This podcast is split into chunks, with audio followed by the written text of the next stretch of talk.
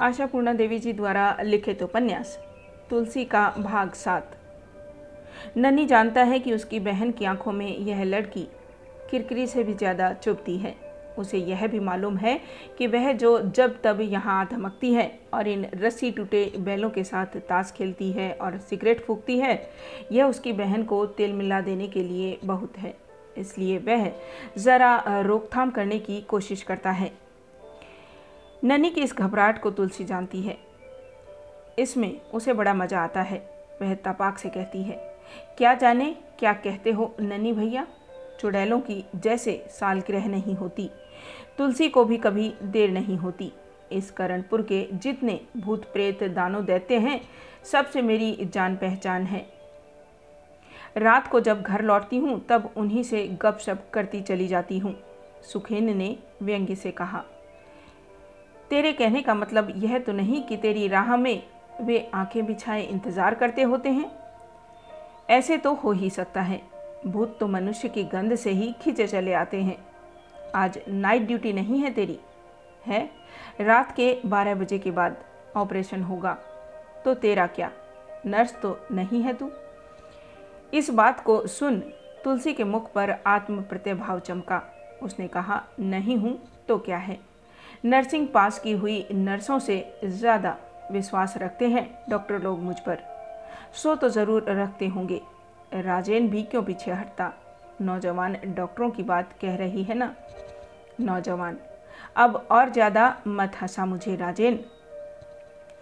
हंसाने को तुलसी ने मना ज़रूर किया, पर हंस हंस कर दोहरी होती हुई वह बोली, तू सोचता है कि नौजवान ही पापी होते हैं ना? मगर सच पूछे तो बताऊँ, वे अच्छे होते हैं। असल पाजी तो हैं, वह बूढ़े बच्चात अच्छा तो यह ज्ञान भी मिल गया है तुझे? हाथ के ताशों को फेंक सुखेल ने कहा। तो फिर नाइट ड्यूटी का वक्त सिर्फ़ बीमारी के साथ ही नहीं गुजारना पड़ता। देख सुखेन इस तरह की बात मत किया कर। इस वक्त तेरी बातों से जी ऐसा जल जाता है कि तबीयत होती है कि तुझे जान से मारकर फांसी चढ़ जाऊँ। ताश फेंक क्यों दिए तूने? अब अच्छा नहीं लग रहा है। लगेगा। ज़रा धुआँ पी। हाय तोबा। अब तो सिगरेट भी नहीं है मेरे पास। ला अपने पास से एक बीड़ी ही दे। नन्ही ज़रा हिल डुल कर फिर ठीक से बैठता हुआ बोला, क्यारी, तुझे तो बीड़ी की महक से चक्कर आता है ना? आता तो है, पर अभी तो सुखेन की बात सुनकर यूँ ही ऐसे मूड ऑफ़ हो गया है कि उसी से चक्कर आने लगा है। अब जहर से जहर उतारना है। चार चार मर्दों के बीच बैठी निसंकोच बीड़ी फूकती जाती है तुलसी। उसके हालचाल देखकर यही लगता है कि वह भी सुखेन राजेन की जोड़ीदार है। तो अब ताश खेला नहीं जाएगा ना? बिखरे पत्तों को बीनता हुआ नन्नी बोला, मैं तभी जान गया था। कब जब सनीचर का उदय हुआ। सनीचर का उदय? तो नन्नी भैया, तुम लोगों की कुंडली में आज नहीं हुआ है। वह तो हमेशा से ही तुम्हारे साथ है। मगर हमारे खेल का सत्यानाश तो तू जिन दिनों आती है, उन्हीं दिनों होता है। उसमें मेरा क्या दोष है नन्नी भैया? जिस दिन मुझे ज़रा फुर्सत मिलती है, पुराने दोस्तों से मिलने को मन करता है, इसलिए चली आती हूँ। इधर। तुम लोगों का यह हाल है कि तुम यही बात मन में गांठे बैठे हो कि तुलसी औरत है। जो सच है, उसमें गांठने का क्या है रे तुलसी? तू क्या भगवान के नियमों को भी उलट फेर करना चाहती है? भगवान के नियम? उदास हो तुलसी बोली। होगी? पता नहीं।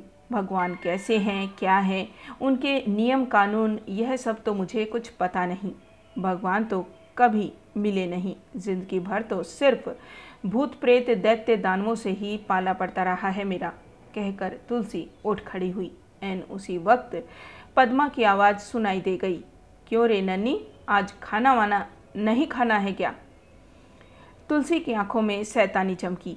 उसने पुकार कर ज़ोर से कहा, कब का यह खेल खत्म गया गया होता?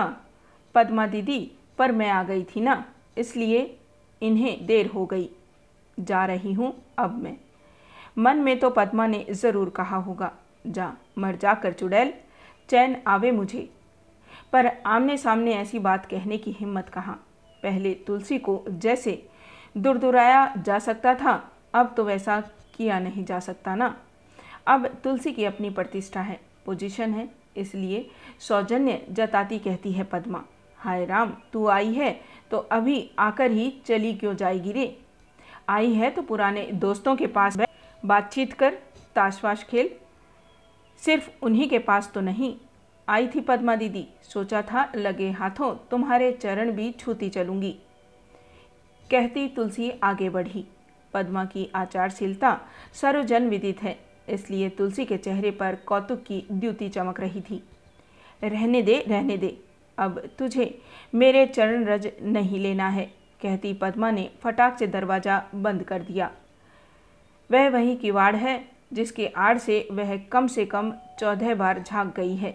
दरवाज़ा बंद होते ही तुलसी ने हंसना शुरू किया। तुलसी जब हंसती है, तब लगता ही नहीं कि उसकी आयु 28 साल की है। जब तुलसी आठ साल की थी, तब अपनी चाची की माँ को छू लेने की धमकी दे, इसी तरह हंसा करती थी। वह बुढ़िया भी आचार संहिता की जानकार ही नहीं, निष्ठा से मानने वाली भी थी।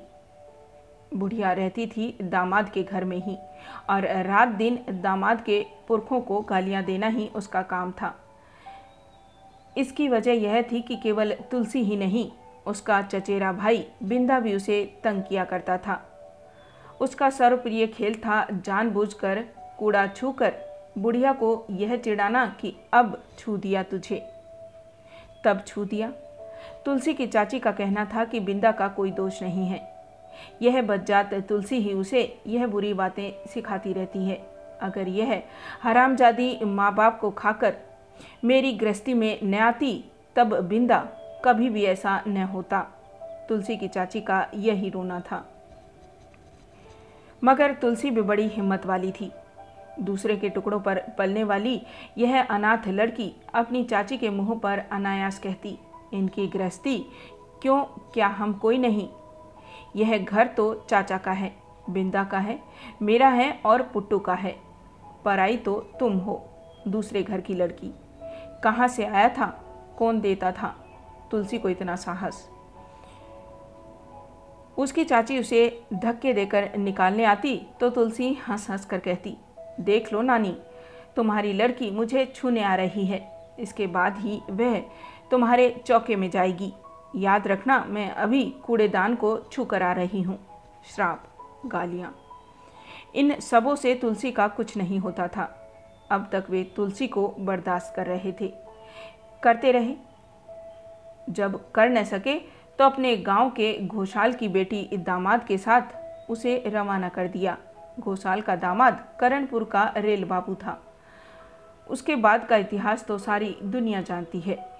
अपने घर पर रवाना करने के लिए तुलसी के चाचा ने एक दिन घरवाली की आँख बचाकर तुलसी से प्यार से पीठ पर हाथ फेर कर कहा था, इसमें तेरा भला ही होगा बेटी। यहाँ तो तुझे कितने कितने कष्टों के बीच रहना पड़ रहा है। खाने का कष्ट, पहनने का कष्ट